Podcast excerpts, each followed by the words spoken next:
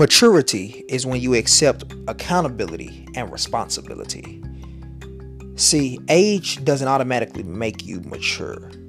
You are mature when you take full responsibility for your shortcomings.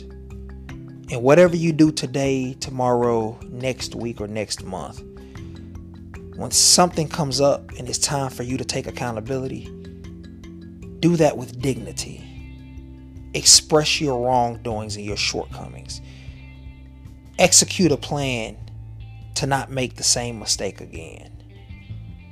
Don't sit, spoil, or sour in your shortcomings, but get up the next day to make it right.